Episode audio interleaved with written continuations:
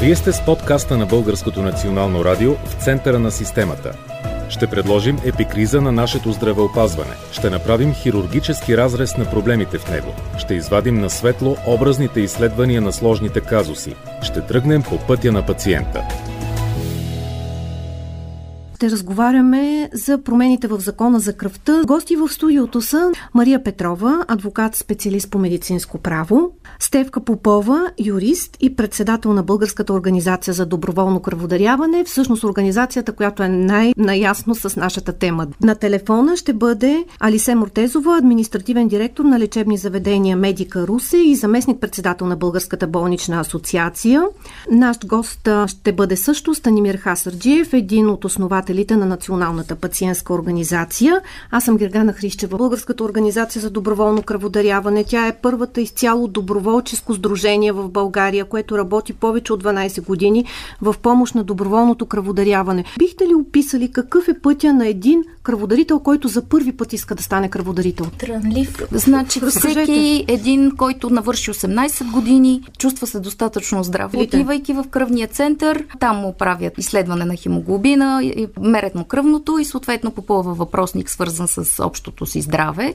Това е. Ние като организация имаме контакти нали, с други организации в чужбина. За съжаление, ние, както казахте, сме изцяло доброволческа, т.е. ние нямаме финансиране, някой да не реши, че това ни е професия. Не можем да се разгърнем достатъчно, но такива организации в чужбина на практика изцяло изнасят дейностите с организирането на информационните кампании, на акциите и всъщност много отдавна хората са разбрали, че капацитета на кръвните центрове не е достатъчен, чисто човешки е и организационен и тези дейности до голяма степен са изнесени към организации, Добре. които разбира се обаче Там са финансирани. Да а вие не сте финансирани. Ние по никакъв начин не получаваме финансиране. Там трябва да бъдат насочени усилия, Именно. средства, а не просто да се хвърлят и така и да се раздават дават. Буквално това се планира в момента. Така че... Да Точно така. Да. Всъщност тези пари, които сега се планира да се допълнят, без да е направен никакъв анализ как са разходвани средствата до сега, доколко е оптимизирано разходването на тези средства, доколко целесообразно се разходват,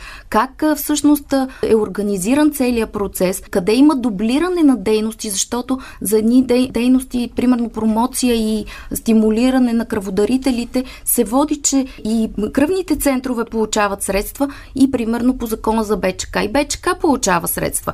Тоест, къде има доблаш на тези дейности, къде наистина се случват, какво се случва наистина, а не просто сега да решим да налеем още едни средства, които пак няма да знаем как се разходват, да. на каква база са направени да. и са избрани въобще тези цифри, които просто на някой днес му е хрумнало, че можете да се дадат още вместо 5 лева за път да са 35. Ама това означава ли, че ще караме кръводарителите да пътуват от другия край на страната. Това е пълен абсурд. Да, че точно в противна посока са усилията на всички европейски държави кръводарителя да дарява там, където му е удобно, а не Разбира да трябва да пътува. Се, това е основен стимул. Разбира Ето това е реалният стимул. Съм. Местното кръводаряване да е на ниво, защото човек няма да отиде в другия град да кръводари. Не би трябвало да бъде каран да ходи на...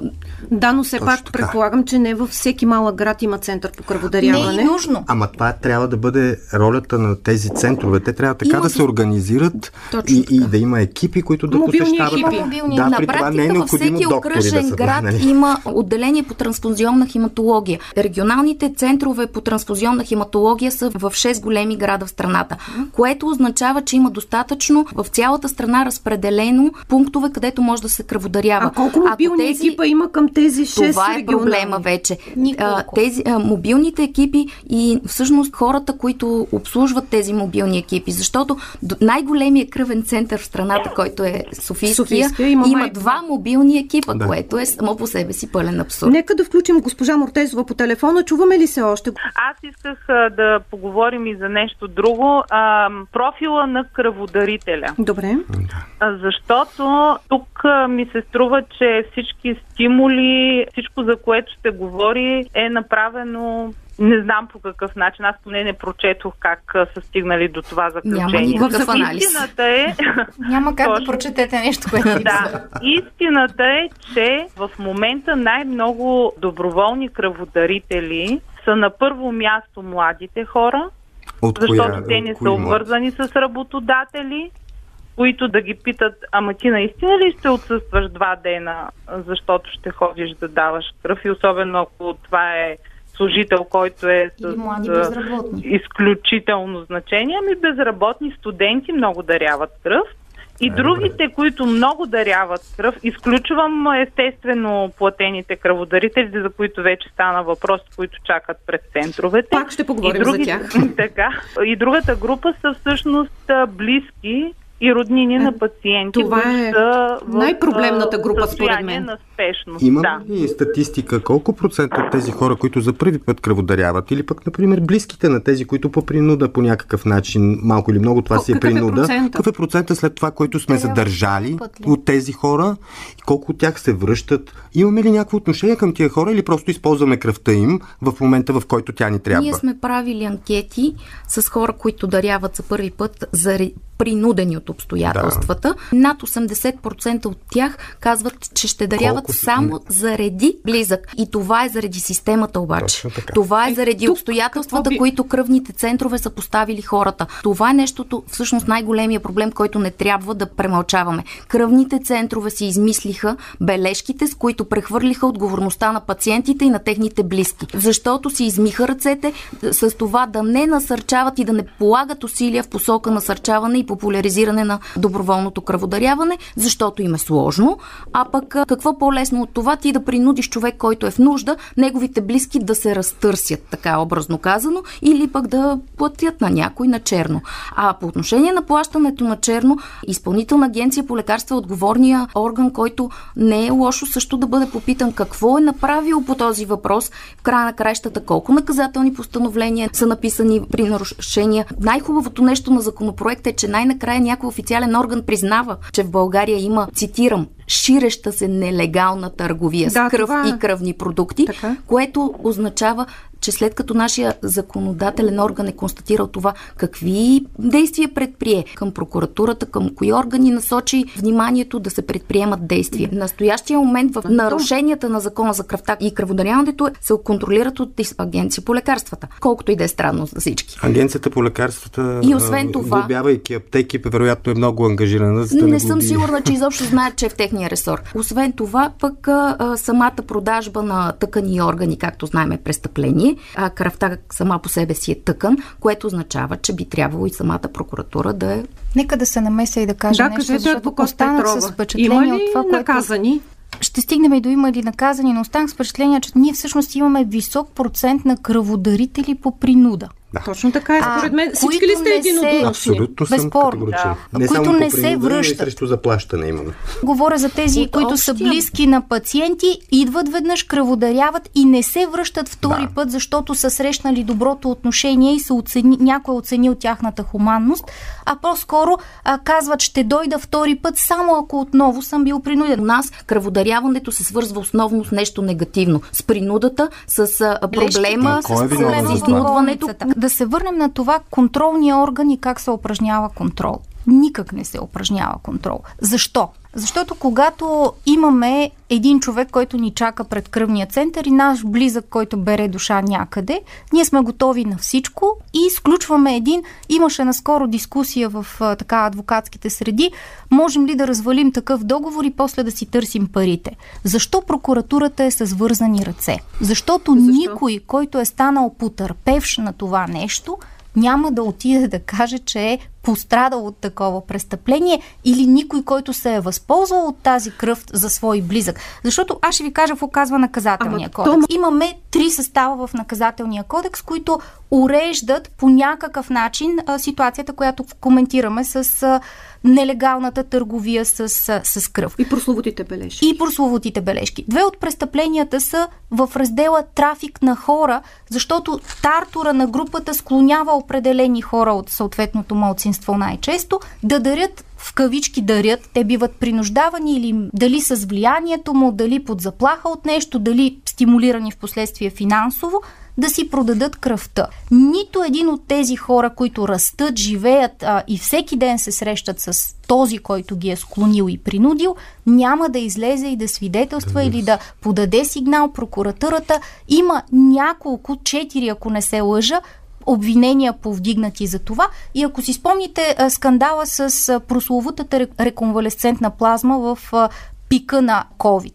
Какво се случи? Едно голямо нищо. И другата разпоредба в наказателния кодекс е много обща и ни казва, че видите ли, който наруши установения ред за вземане, предоставяне на човешки органи, тъкани а, и клетки, се наказва с лишаване от свобода до 3 години. Нали, няма да коментирам, че за мен това е изключително малко и, и нисък е прага на наказанието, но какво значи наруши установените правила, при положение, че бележките, които коментираме... Съвсем са си установени. Съвсем не са установени нормативно. Това си е от любимите ми практиката ни е такава. И ние така питаш, си го правим. Ние така си го правим, да. И когато питаме добре нормативно къде е заложено това нещо, защото никой не може да си измисля правила и процедури. Тоест, то е незаконно, но няма в законодателството. Абсолютно незаконно е да се искат Уточнено. тези бележки. Какво и това е? е някакви, дори не мога да го нарека вътрешно правило или вътрешна процедура, защото тя противоречи на редица принципи на кръводаряването. А какво да правят, кажете, лечебните заведения и какво да правят пациентите, които сега тук и веднага имат нужда от кръв? За мен решението е, пак казвам, добрите информационни Кажете, кампании. Закон, тоест, за момента законодателството по отношение на тези бележки го няма. Бележките да бъдат... ги няма в самото законодателство и няма как да бъде контролирано нещо, което е нищо в правния мир. И пациентите и близките, които са принудени от това, което каза и госпожа Попова, да влязат в образно казано схемата с бележките, тези хора продължават да са зависими от здравната система. Българина го е страх да си смени личния лекар, да. защото щял да му се разсърди, а пък другия лекар знаел, че го е сменял и не знам си какво си. А ние се притесняваме. Представете си ваш близък, който има нужда от кръв и вие ще си мислите сега кой е контролният орган и къде да отида аз да изпортя системата, вие ще си мислите как да спасите човека. След това може да сте нагнетени известно време да агресирате. Ами да, от друга страна си мисля и дали тази кръв, която му се прелива е безопасна. Това не го мислят. Знаете ли, ами че... не го мислят, ама, ама когато, имаш когато на легло, за, който замислят... Утре, утре се отива този човек, какво правиш? Мислиш за безопасността на кръвта или просто докарваш някаква кръв, която... Мислиш и за безопасността на кръвта. Нали разбирате, че тази кръв, която вие ще доставите в системата, няма да му се прелее да, на вашия близък? Естествено, Еми... въпросът е, е именно за това кръвта да е безопасна. Да е общ това. принцип това. Не, Разбирам, не, не, това не, не, за един не е ангажимент човек. на болния човек или на неговите близки. Това трябва да е ангажимент Точно на държавата, така, това трябва да е общ принцип. Ние трябва да кажем не на тази практика. Да, кажете как трябва да се промени а това в заключение. А Ама как ще се възстановяват? Кажете и аз ми това... как да си възстановят, когато има Какво значи да се възстановят? Ами, значи просто ами, трябва да се промени да... принципа на кръводаряване и, това, и това, а, тази, да изнуда, да, е, тази изнуда да спре. Ако спре да се изнудват хората за бележки, тях няма да ги е страх да кръводаряват mm. през останалото време, защото ние масово чуваме аз не дарявам, защото утре мой близък ще има нужда и аз няма да мога да му помогна. Е, това е стигмата вече. Госпожо това Мартезова, е... кажете как да се реши според вас проблема с бележките, с цялата тази верига? Аз не искам никого да защитавам, но пак да кажа, че аз съм в Рус Русе, не в София, защото в София нещата изглеждат много по-различно, отколкото в страната. И когато в нашето лечебно заведение постъпи човек с рядка кръвна група и кръводарителният център казва да, ние Става ви даваме, страшно. защото е спешен, но вие трябва да възстановите кръвта, ние започваме а това е един да удържаваме кръвни центрове, който си позволява да иска и конкретна кръвна група, което е вече съвсем скандално. А откъде да намерят при следващ такъв пациент? А другите откъде намират? Този законопроект дава ли решение на не. тези въпроси? Категорично не. Не, разбира се, че не дава. Аз това обяснявах в началото на разговора, че промоцията трябва да бъде мащабна. Тя не трябва да и се разчита само на неправителствени организации като най-голямата неправителствена организация, която върши до сега това е Български червен кръст.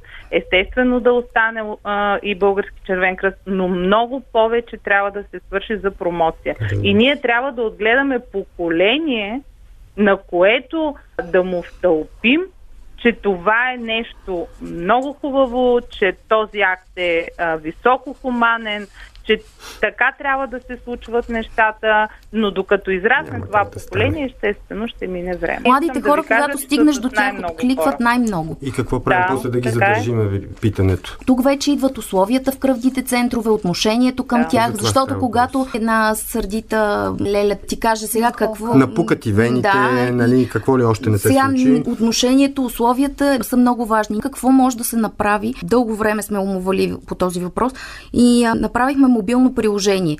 Имаме поглед в цялата страна на практика, защото имаме кръводарители от цялата страна. Все още се надяваме това да е просто един междинен период, в който именно за тези спешни случаи, които към момента просто трябва да има кръв за тях, да помагаме, защото това са хора, които не се познават, не, няма връзка между тях, т.е. доброволците, които сме кръводарителите в приложението и хората, които пускат спешен призив.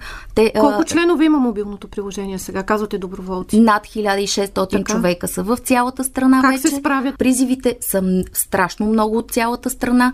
Призиви за помощ. Масово това са хора, които са сами, хора, които наистина не знаят, изпадат без изходица. Лошото е, че наистина това е като капка в морето. По-голяма мащабност трябва на това нещо. Но хората се отзовават, когато научат, когато получат информация. Точно. И трябва една постоянна информационна кампания, която да почва от малките деца, да продължава през гимназиите и да продължава в университетите, за да има натрупване. Няколко пъти повторихме колко е безопасна кръвта, колко е безопасна кръвта. Аз предлагам да помислим и в друга посока. Когато говорим за пациентска безопасност, ние имаме пациенти, които са болни и те се нуждаят от кръв.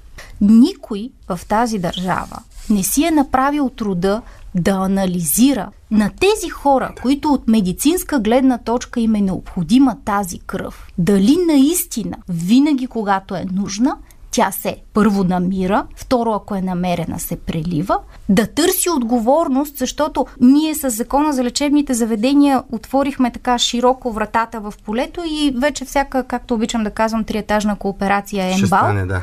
Никой не контролира вътре в болниците качеството на лечението и необходимостта от кръв и много често умират хора, защото няма кръв, защото някой не я е потърсил, не я е поискал, просто защото е решил, че това е твърде ресурсоемко. Ако попитате институциите, никой не е умрял от липса на кръв. О, да, Напротив, да, да. аз съм адвокат, занимавам се в сферата на медицинското право, имаме да. не едно или две дела за хора, които изобщо не са успели да им се намери кръв, без дори да са от така наречените редки А били са уведомени близките или това Близките са... разбират постфактум, когато, когато човекът е починал. Ама какво значи да уведомиш близките, Още когато повече, си в лечебно заведение? Да, и нали знаете, че закона казва, че близките не е нужно да бъдат уведомявани. Тоест... Ако пациента е пълнолетен и вменяем, защо да уведомяваме близки? Така? Ако едно място не може да осигурява кръв, как може да прави операции, ако щете с малък, с среден, с голям, с много голям обем. Тя болницата момент... не осигурява кръва кръвните центрове. Факт, но вие сте ембал някоя си малка, а аз съм умбал някоя операции. си голяма и заедно искаме кръв. На кого смятате, че ще дадат кръвта? на умбал някоя си голяма или на ембал някоя си или малка. Или на някоя си връзкарска Сега... и някоя не толкова връзкарска. Госпожо Попова, Няма кажете. този контрол. И за мен трябва да се говори за това, пациентската безопасност е комплексно понятие. Точно. И ние трябва да говорим за това, кой контролира необходимостта кой контролира ефективното Повечето от големите... Само в окръжните болници има отделение по трансфузионна хематология, което взима кръв от кръводарители и я изпраща в регионалния кръвен център, който обработва кръвта. И след това, и след това болницата, която се нуждае... В съответния район се разпределя тази кръв, обработена вече. Да не забравяме, че много заболявания продължават все още да се лекуват единствено и само с кръв кръвни продукти. Да, като имате... таласемията. Ми, не само тя. Като хематологичните заболявания. А, Те не са онкологичните заболявания. Почти всички онкологични заболявания изискват преливане на кръв. Точно така. Поради тази причина, пак ние глупавите държави си направиха анализ на всички техни ръководства за лечение на всякакви заболявания, оптимизираха ги там, където има альтернативи на лечението с кръв, кръвни продукти и плазма. При всички положения се прилагат альтернативите, а не продукти, които могат да се добият единствено и само чрез кръводаряване или, през кръводарители, за да има плазма и кръв и кръвни продукти за тези, които наистина се нуждаят и при тях няма никаква альтернатива. Излишно е да питам альтернативи у нас прилагат ли Не, защото били по-скъпи, Много били по-ефтини, било не знам си какво. И освен това е много сложно, някой трябва да го някой, направи и организира. Ама и трябва да имаш и разписани правила и стандарти, а пък тук тия работи не ги обичаме в България, защото всичко си разбираме. В някои ситуации, например, това са нови лекарствени продукти, които се използват за лечение на определени заболявания. Така че прави се много внимателен анализ на нуждите на тези хора. Това не е проста работа, нали, да кажеш, ще ви дадем по 60 лева, идвайте тук да се кръводарявате, или пък да кажем, не, никой няма да даваме нищо. Това е изключително, изключително сложен процес и сложна система и който си мисли в България, че ще стане по един или по другия начин просто е така, няма да се получи, ако не се анализират реално потребности. Цялостен анализ липсва. Това е истината. Всъщност, цялата правна уредба на кръводаряването трябва да се анализира, защото в нея има действително едни останали наредби, които дори самите кръвни центрове. Ние имахме куриозен случай от вчера, буквално наш кръводарител от Благоевград, повече от 30 пъти е дарявал, каза, никога не ми се е случвало да ми каже някой, че имам право на, на пътни разходи. Отидах и поисках, нали, да ми възстановят и те ме гледаха странно, не бяха чували за подобно да. нещо. Много от нещата куцат в самата организация. В този проект закон като идея, как го виждате, ще разреши ли поне част от тези неща или трябва да бъде доработен и просто е една някаква... Похвално е, че въобще някой се е сетил да отвори този закон, който години наред никой не искаше да пипа. От тази гледна точка и е добре. Свършва, свършва до, до тук обаче похвалното, защото очевидно закона не е писан от хора, които разбират проблематиката. Разбрах, че с българската а... организация за доброволно кръводаряване не е. С пациентската и организация никой не се Значи при условие, че ние в февруари имахме разговори и ние бяхме крайно изненадани от този законопроект. Той е буквално от нищото. Законопроектът за мен е от нещото. Има едни пари в повече. Някой е решил да лобира в тази посока. Просто има още едни пари за даване. Няма нищо лошо. Аз не казвам, че не трябва да се дадат. Казвам, че трябва да се дадат, но да имаме идея, анализ, къде отиват та, те, за какво ще се изхарчат и ако бъдат така изхарчени, какви ще са ползите от това изхарчване. Подобни, както ги нарече и госпожа Попова, козметични промени са просто прах в очите и далеч не решават огромния, колосалния практически проблем. Нито на лечебните заведения, нито на близките на хора, които се нуждаят от периодично а, системно кръвопреливане, нито на хората, които са в а, остри някакви състояния, имат нужда от кръв, нито на кръводарителите, които един човек, който е готов да даде едно от най-ценните си неща, ние му казваме, че работим с определено работно време, че днеска не може, защото медицинските ни сестри са болни или в отпуск, че трябва да попълни 101 документа, за които никой не си е направил труда да му обясни защо ги попълва, как ги попълва. Всичко, което този човек получава, е просто или да се по някакъв начин увъзмезди неговия транспорт до там. Друг е въпроса, нали, защо той трябва да пътува, за да кръводари.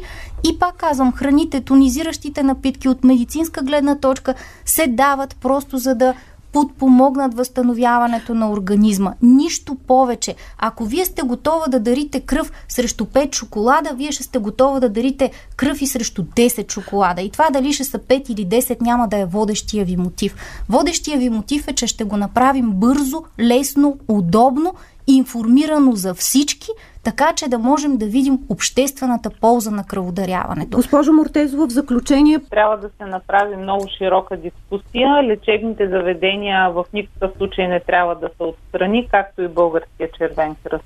Разбира се, и пациентските организации, и всички останали, които са заинтересовани страни. Защото иначе всичко ще бъде на парче и недомислиците, които се случват, след това водят до още по-големи проблеми. Абсолютно съм съгласен. А, също така съм съгласен с всички доводи за това, че кръводаряването трябва да бъде доброволно. Пак казвам, да, такова трябва да бъде, стига то да води до достатъчно набиране на безопасни кръв, кръвни продукти и количества. и количества за всички, които се нуждаят. Очевидно обаче това не е така. Поради тази причина трябва и света търси някакви нови решения. Между впрочем, въпросът за доброволното кръводаряване в Европа е толкова сериозен, че ние, европейците, доброволно, след като не даряваме, купуваме си кръвта от Съединените щати. Над 66% вече в Европа кръвта е платена и тя идва от платени кръводарители на иначе доброволна Европа, които идват от Съединените щати. Тоест Европа си купува от щатите. Купуваме си я като стойта гледа и, а там си я плащат, нали, не е кой знае какво заплащането, средното заплащане 60 е до 80 долара на кръводарител и то при плазмаферезите, тук да става въпрос за цяла кръв, но това е съвсем друг въпрос. Тук в България не, даже не се говори по тия въпроси, защото това е виш пилотаж на иначе добре развитата ни трансфузионна хематология. Така че много нерешени проблеми, много въпроси отваря въпросния законопроект. По никакъв начин не мога да приема, че този законопроект в тази му форма е добра стъпка, защото е предпоставка за нови проблеми, а не за решаването на съществуващите такива. Хубаво би било наистина той да се изтегли и да се направи един много, много мащабен анализ с участие наистина на всички заинтересовани страни и най-вече с анализ на цялостната правна уредба, защото тук се правят промени, които сами по себе си си противоречат с други членове от самия закон, което показва абсолютна липса на всякаква законодателна техника и въобще непознаване, непознаване на това как да се а, решат въпросите и как, да, как, как се правят въобще промени в закона.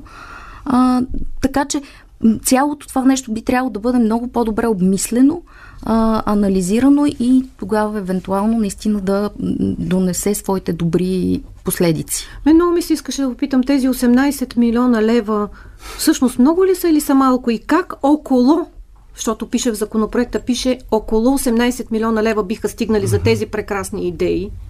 Това е следно да попитате, а, искам да си купя кола, дали ще ми стигнат хикс пари. Зависи. Какво, какво търсите? А, за едни ще стигнат, за други няма да стигнат. Въпросът е дали трябва просто да даваме или трябва, трябва да даваме разумно и пак казвам, целта е тези средства да се харчат ефективно и да има практическа полза, а не просто да гласуваме поредния закон на парче, да удовлетворим определени лобистки а, структури към момента, да си купим спокойствие за следващите няколко а, месеца или година политически живот и оттам нататъка всичко отново да тръгне по-старому аз искам за пореден път да повторя няколко неща към всички, които слушат това нещо, което правим в момента. Бележките са тотално незаконни. Никой лекар, никоя болница, никой център по трансфузионна хематология не трябва да си позволява да го прави, защото за мен това си е чиста форма на изнудване – какво Отдел... да правят хората сега, като им поискат бележка, адвокат Петрова, към теб ли да Това, се обръщат? Кое... Не, не, аз наистина а, знаеш, че далеч не, не е това идеята. А, работа имам достатъчно, за да се обръщат и тези хора към, а, към мен, но практическото решение е всички да се отречем от порочната практика, защото до момента, в който ние намираме решение чрез порочната практика, ние я стимулираме. И Идеята е тези хора да си дадат сметка, че не в момента на мен, на близките ми, на който и да е му трябва бележка, кръв трябва на всеки във всеки един момент и тя трябва да бъде дарявана безвъзмезно.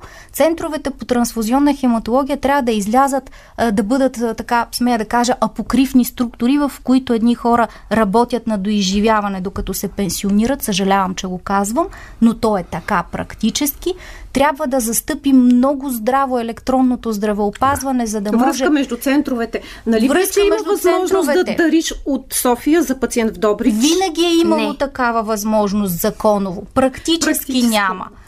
Отделно, електронно здравеопазване, за да виждаме къде колко доброволци имаме, с каква кръв това, което вашето мобилно приложение частично И анализ, защо покрива. в един район има повече доброволци, т.е. какво прави там кръвният център или местната власт, или по какъв начин се мотивират е, тия хора? Нека пак и чисто като а, разпределение на хората имаме предвид, че в София живеят а, нали, а, Разбира се, има. Това може да 2 милиона човека. Няма как да бъде. Но, но идеята, но, но ако някъде има добра практика, тя да се вземе Реално а, трябва да се гледа все пак анализа. Да, но, но, но ако в някой район нещата се получават по-добре от друг, най-малкото трябва да видим този район какво правят. И ако и някъде не нещата не вървят, да видим, ако що ти вървят. знаеш, че някъде имаш доброволци с рядка кръвна група, да можеш да стигнеш до тях сравнително бързо, сравнително лесно. регистър на доброволците. има ли редките кръвни групи е доста така спекулативно, защото на практика най- най-разпространените кръвни групи в България са нулева и А положителна, не само България. А, и, и всъщност какво означава това? Че най-много пациенти са именно тези Точно кръвни групи. Така. Тоест, нали, това да си говори, е, да, защото масово се говори, нали, трябват ни дарители с редки кръвни групи. Трябва. Да, трябват, но хора, големия процент пациенти са а, нулева и А положителна. Изключително много има нужда от тези две кръвни групи. А, просто много е. Аз съм съгласна, че да, в България е трябва да се направи а, и промяна. Но тази промяна трябва да се направи и на база това, което съществува, да се махнат порочните практики и тогава да се види нашата уредба работи или не работи. Не работи. Ако, може, ако мога да обобщя от това, което чух от вас до този момент, ако се наливат повече средства, защото ние не знаем, всъщност нямаме анализ до момента дали тези повече средства ни трябват, дали до сегашните 15 милиона вършат работа, но ако се наливат повече средства чрез този или друг проекто закон, те да бъдат насочени най-напред информационна кампания, много добра, за това какво е да си кръводарител, опасно ли е, не е ли опасно, митове стигма да бъдат сложени така на, на как да кажа, на пиедестал, да се, да, да се изяснят какви са тези стигми по отношение на това, а да се налеят средства в повече кадри, които да вземат кръв, като се почерпи не, чуждия опит от Европа. Така а, да се увеличи най-вероятно заплащането на работещите да. в центровете по трансфузиционна хематология. Стандарти Там, трябва също Стандарти, така. регистър Много на доброволците. Много неща. Альтернативни кръвни и продукти, които на също... практика, защото в кръв, кръв, един кръвен център а, и, е, е, по един начин стандарти. Са, има стандарти и правила така. за работа. Значи регистър и стандарти, така и всичко това, което казах до тук, ако може ми кажете, ще премахне ли лошите практики? О, да, то ще е стъпка в добрата посока да се премахнат лошите практики, категорично. Защото хиляди, извинявам се, а, че ви прекъсвам, но хиляди се печелят от кръв в България. Тук не никой... хиляди, милиони се Да, печелят. не го Точно. каза, но по веригата, за жалост, печелят всички. Това не са пациентите. Ма, имаше, преди повече от 10 години имаше такъв анализ, колко е а, оборота на черната търговия на кръв и беше над 10 милиона. Nylon Така че, за нали, България нали, ли беше анализ? Да, за България с световни журналисти участваха заедно с а, български журналисти. Като казваме добри практики и стандарти, сигурната работна среда на лекарите, защото никой не иска да работи в условия, които се менят от ден за ден. Ако съм хирург, не бих искала да треперя в операционната дали имам кръв за пациента си и донесоха ли ми три бележки. Ако съм пациент или близък на пациент, също не искам да съм в тази ситуация. Така че сигурната работна среда на лекарите, гарантиране правата на пациентите, електронното здравеопазване, което може да ни даде този анализ и тези данни, защото ние какво ще анализираме при положение, че нямаме източник Нищо. на данни. Много важни неща.